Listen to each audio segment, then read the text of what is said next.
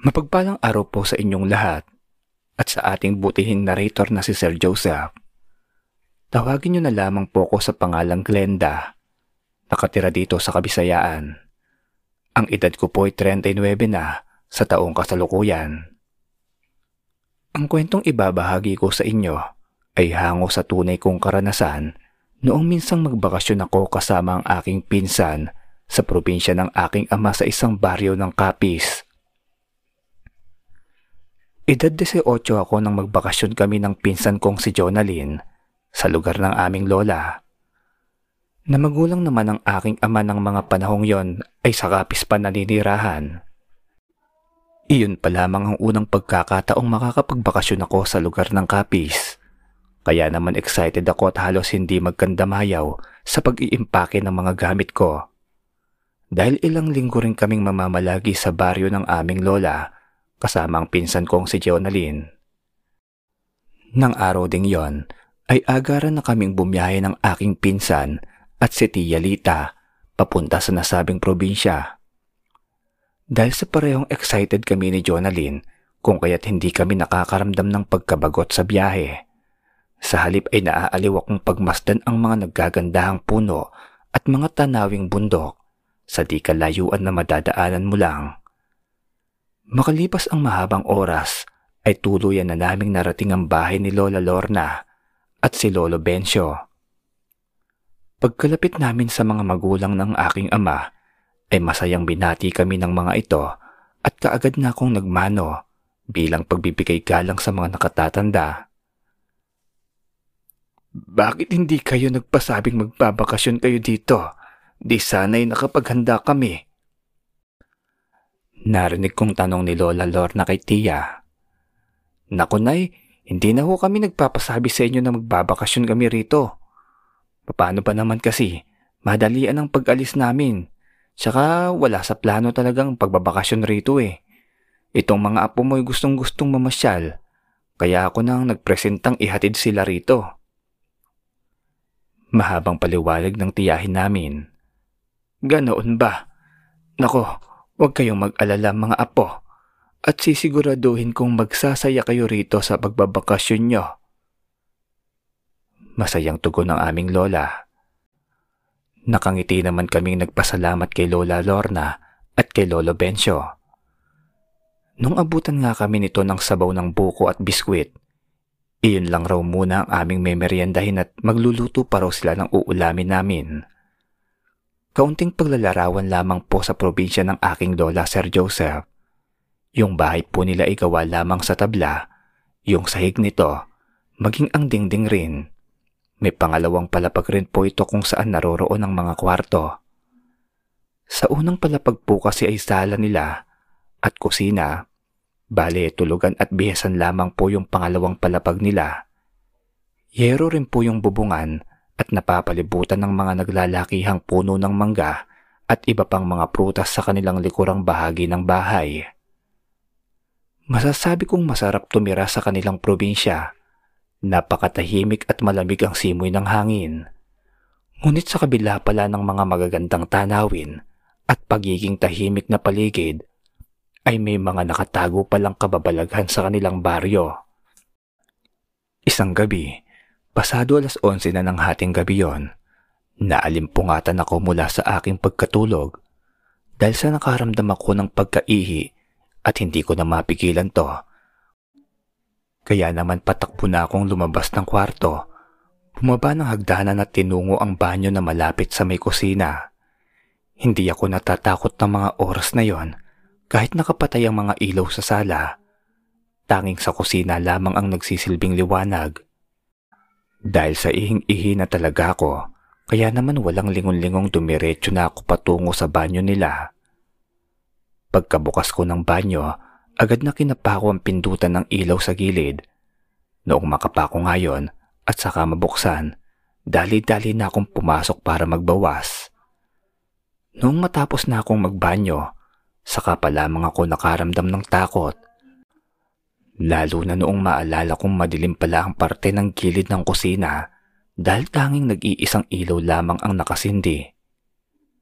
Kaya naman sa takot ko ay agaran na akong tumakbo pabalik sa kwarto namin at halos pabalibag ko na isinara ang pintuan. Noong makahiga na ako sa higaan, hindi ko alam Sir Joseph kung kuni-kuni ko lamang ba yon o talagang naririnig ko.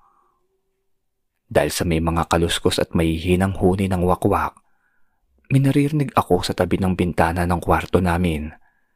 Dahil sa sobrang kilabot na nararamdaman ko ng mga sandaling yon, kaya naman nagsusumiksik na lamang ako sa gilid ng pinsan ko hanggang sa hindi ko na malayang nakatulog na pala ako. Kinabukasan, noong magising ako ay nasa labas na ng bahay ang pinsan ko kasama si Tiyang at si Lola Lorna. Kaya naman matapos kong mag-almusal ay lumabas na rin ako at lumapit sa kanila. Nasa bakuran kasi ang mga ito at nagkukwentuhan ng mga sandaling yon. Tinanghali ka na ng gising, insa na. Mukhang napasarap ata ang tulog mo. Papirong wika sa akin ng pinsan ko. Pagkatapos ay pinasalo niya sa akin ang hawak niyang santol, nagad ko rin namang nasalo. Sa paglipas ng mga oras, habang nakikipagkwentuhan ako sa mga kamag-anak na nagsisipagpuntahan doon sa amin, napansin kong isang matandang lalaking nakatayo sa di kalayuan. Nakatitig lamang iyon sa gawin namin at sa pakiwari ko ngay masamang nakatitig to. Nakita ko pang bumubuka-buka ang bibig nun na para bang may sinasabi. Tapos ay nakita ko pang galit na tinuturo ako. Subalit hindi ko maintindihan kung bakit ako tinuturo ng matanda at kung bakit tila bag galit na galit yon. Sa kadahilan ng may kalayuan ng matanda sa kinaroroonan namin, sa isip ko pa nga nun, Sir Joseph, marahil ay baliw lamang ang matandang yon. Dahil na rin sa postura at kasuotan nito, Idagdag pang may saklay-saklay iyong bayong sa balikat. Noong titigan ko naman ang bayong ay parang may tumutulong likidong pula at namamasa-masa pa. Nang akma kong ituturo na sana sa tiyahin ko ang matandang lalaki para itanong, nang sa muli kong pagtingin ay wala na iyon sa kinatatayuan niya. Kaya naman nagpalinga-linga pa ako para hanapin ang matanda, subalit hindi ko na talaga nakita pang muli ito. Kung kaya't inisip ko na lamang na marahil ay umalis na lamang yon. Kinahaponan, nakaramdam na ako ng panlalamig sa katawan at masakit na rin ang aking ulo.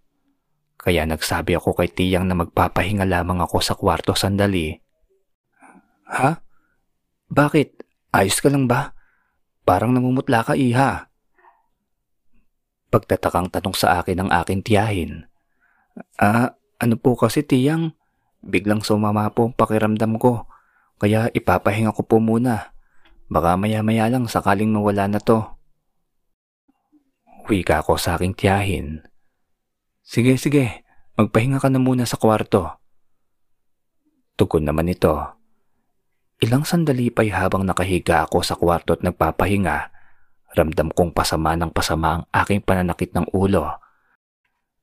Na para bang mabibiyak na iyon, at sumasakit na rin ang mga mata ko sa liwanag kaya mas lalo pa akong nagtalokbong ng kumot. Hindi ko na maimulat pa ang aking mga mata dahil sa sobrang init na nararamdaman at hindi ko mapigilang mangatog ang aking katawan.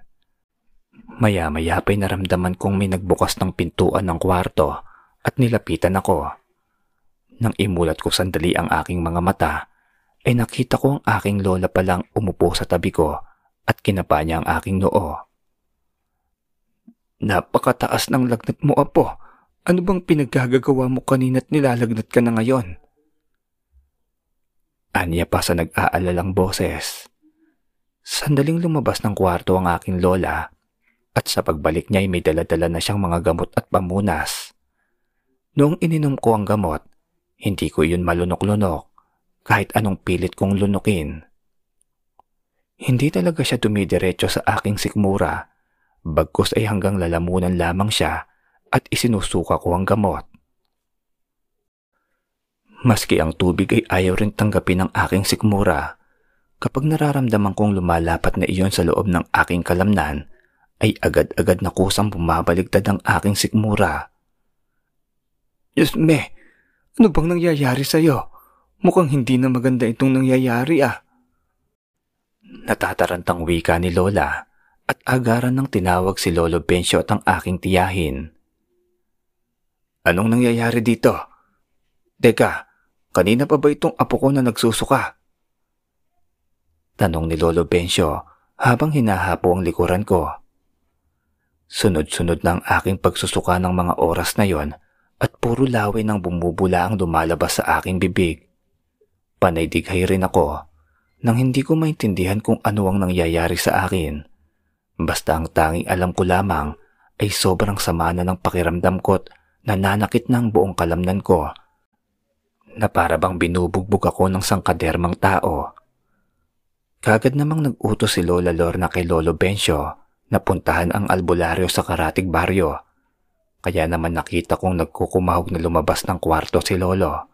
Habang si Lola naman ay may kinuha siyang bote ng langis at ipinahid niya ang langis sa sikmura ko. Sandali akong nakaramdam ng kaginhawahan nang malapatan ng langis ang aking sikmura. Subalit kapag nararamdaman kong nawawala ng epekto ng langis, ay agad na sumusuka na naman ako ng mapait na laway. Pakiramdam ko noong mga sandaling yon ay tuwing magsusuka na naman ako'y pakiwari ko'y malalagutan na ako ng hininga. Hirap na hirap na akong huminga at nararamdaman kong natutuyo na ang lalamunan ko. Nagsuhestyo naman ang aking tiyahin na dalhin na ako sa pagamutan, subalit pinigilan siya ni Lola at nag-uwi ka si Lola Lorna na hindi doktor ang makapagpapagaling sa akin, kundi isang albularyo. Ayon pa kay Lola, maaaring may nakakita sa akin at napag-interesan ako ng isa sa mga halang na kaluluwa, lalo na't alam nilang dayo lamang ako sa kanilang baryo. Ilang sandali pa'y dumating na ang albularyong si Mang Domeng. Pagkapasok nito kagad sa kwarto ko, ay agaran niya akong sinuri. Hinawakan ng albularyo ang kamay ko at pinakiramdaman ang aking sikmura gamit ang hintuturong daliri niyang nakatutok sa aking sikmura. Ito na nga bang sinasabi ko sa inyo? Hindi lang panlalason ng ginawang palipad hangin sa apo mo, kundi pinarang din ito. Mukhang may nagka-interes dito sa apo mo, Bencio. Wika ng albularyo. Anong ibig mong sabihin, paring Domeng? Sino ang may gawa niyan sa aking apo? Sabihin mo sa akin at malilintikan sa akin ng lapastangang yon. Nang gigigil na tanong ni Lolo Bencio sa albularyo. Hayaan nyo na at ako na ang bahalang magbalik ng barang sa taong may kagagawan niyan. Marahil ay naamoy ng lintik na mambabarang na aswang na yon ang bagong dayo rito, kung kaya't agarang pinagbalakang biktimahin. Saad ng albularyo, kahit na pinagpapawisan na ako at nanlalamig na, napansin ko nag-uusal ang orasyon ng albularyo at inihip niya sa aking sikmura. Matapos gawin ng albularyo ay pinitik niya ng tatlong beses ang sikmura ko. Sa maniwala kayo't sa hindi Sir Joseph, pagkatapos gawin ng albularyo ang pagpitik sa sikmura ko ng tatlong beses, sunod-sunod akong tumighay hanggang sa maya-maya pa'y nararamdaman kong parabang may kung anong bagay yung umaakyat mula sa aking sikmura, pakyat sa lalamunan ko. Hanggang sa hindi ko na napikilan ang sariling masuka, sunod-sunod na ang pagsuka ko ng mga malalapot at kulay perdeng laway. Hanggang sa nararamdaman kong tila may gumagalaw sa aking lalamunan, kung kaya't tuloy-tuloy pa rin ang pagsusuka ko.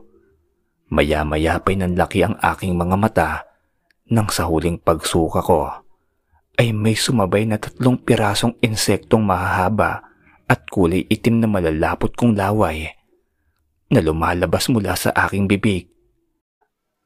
Agad na tinitigan iyon ni na Lola Lorna at saka ni Tia Lita. Halos mangilabot sila ng masaksihan nilang bulating kulay itim ang mga insektong lumalabas galing sa aking sikmura. Ba- ba- ba't ganyan ang sikmura? Ba't ganyan, apo? Hirap na hirap na magsalita na tanong ni Lola. Sumagot naman ang albularyo at sinabing iyon umano ang insektong itinanim ng mambabarang na aswang sa aking sikmura. Mabuti na lamang at naagapan niya kaagad dahil kung hindi, baka may masamang nangyari na sa akin. Matapos akong gamutin ng albularyo ay sinabihan niya na ako magpahinga at may pupuntahan lamang raw siya sa karatig na yon sapagkat nababatid niyang ito ang sala rin sa mga nangyayari sa akin. Matapos nga akong makapagpahinga, ay nalinis na ng albularyo ang insektong isinuka ko at narinig kong kaagad nang umalis ito kasama si Lolo Bencio. Umayos na rin ang pakiramdam ko at maginhawa na aking paghinga. Kaya naman hindi kalaunan ay nakatulog na ako. Madaling araw na nang bumalik si Lolo Bencio kasama ang albularyo. Nagising na lamang ako nang marinig ko ang boses ni Lolo na nagtatanong kung kumusta na umano ako at kung maayos na ba ang pakiramdam ko. Matapos makumpirma ni Lolo Bencio na maayos naman na ang pakiramdam ko, ay bumalik na ito sa sala at doon na nga narinig kong nagkukwentuhan ng mga ito. Ayon pa sa aking lolo, pinuntahan nila ang bahay ng nasabing albularyong aswang ng mambabarang. Nasa kasalukuyan raw iyon ng liblib na baryo sa Karatig at nung makarating nga sila roon, ay naabutan nilang namimilipit ang aswang sa sakit ng sikmurat nagpapagulong-gulong sa sahig. Palihim naman silang kumapang sa silong ng bahay ng aswang at doon ngay nag-usal ng orasyon ng albularyo at iniihip iyon sa baong walang mata. Pagkatapos ay ibinaon nito sa pinakagitna ng silong ng bahay ng aswang. Ayon na raw kasi sa albularyo, kailanman ay hindi na makakalabas ng bahay ang aswang hanggang sa tuluyan na itong manghina at masawi. Lalo na't ibinalik ng albularyo sa aswang ang pambabarang na ginawa nito. Noong palis na raw sila sa kubong yon, ay rinig na rinig nila ang malakas na pag-angil ng aswang at nagpupumilit itong makalabas. Mabuti lang yun sa aswang na yon. Dapat nga mas malala pang ginawa eh. Inis na wika ni Tia. Hayaan mo't hindi naman na magtatagal ang aswang na yon. Batid kong hindi na niya matatagalan pa ang barang na ibinalik ko sa kanya. Tugon ng albularyo. Kinabukasan, noong muling binalikan namin ni Lolo Bencio ang baryo kung saan nakatira ang aswang, nakita kong marami ang nag-uumpukang tao malapit sa kubo ng matanda, kaya naman agarang lumapit kami roon. At noong tuluyan ko nang nakita ang loob ng kubo, Nanlaki ang aking mga mata sa kadahilanang nakita kong nakabulagta na sa sahig ang matandang lalaki at nung matitigan ko yon ay ganoon na lamang ang panghihilakbot ko ng mamukaan ko ngayon. Sapagkat iyon ang matandang napagkamalan kong baliw na nakita ko kahapon. Bago sumama ang aking pakiramdam, bumulong naman si Lolo Bencio sa akin na iyon ang matandang aswang na mambabarang. Anya pa, Magkunwari na lamang kaming nakikiusyoso nang sa gayon ay hindi malaman ng mga taga roon na kami ang naging dahilan ng pagpanaw ng aswang na yon. Rinig ko pang nagsabi ang matandang nakikiusyoso rin ng Mabuting at nangyari yan sa kanya. Alam naman nating matagal ng bantog na aswang yan dito sa baryo.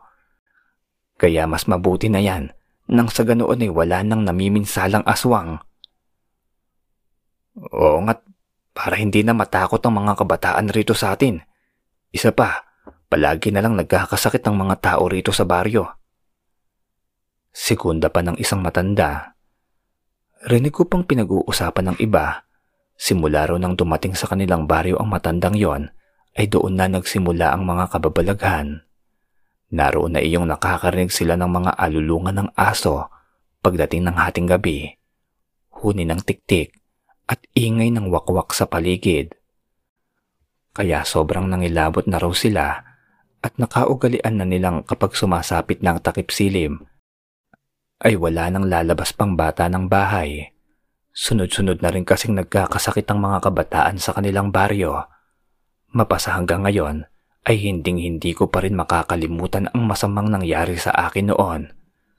Nang minsang magbakasyon ako sa lugar ng aking lola.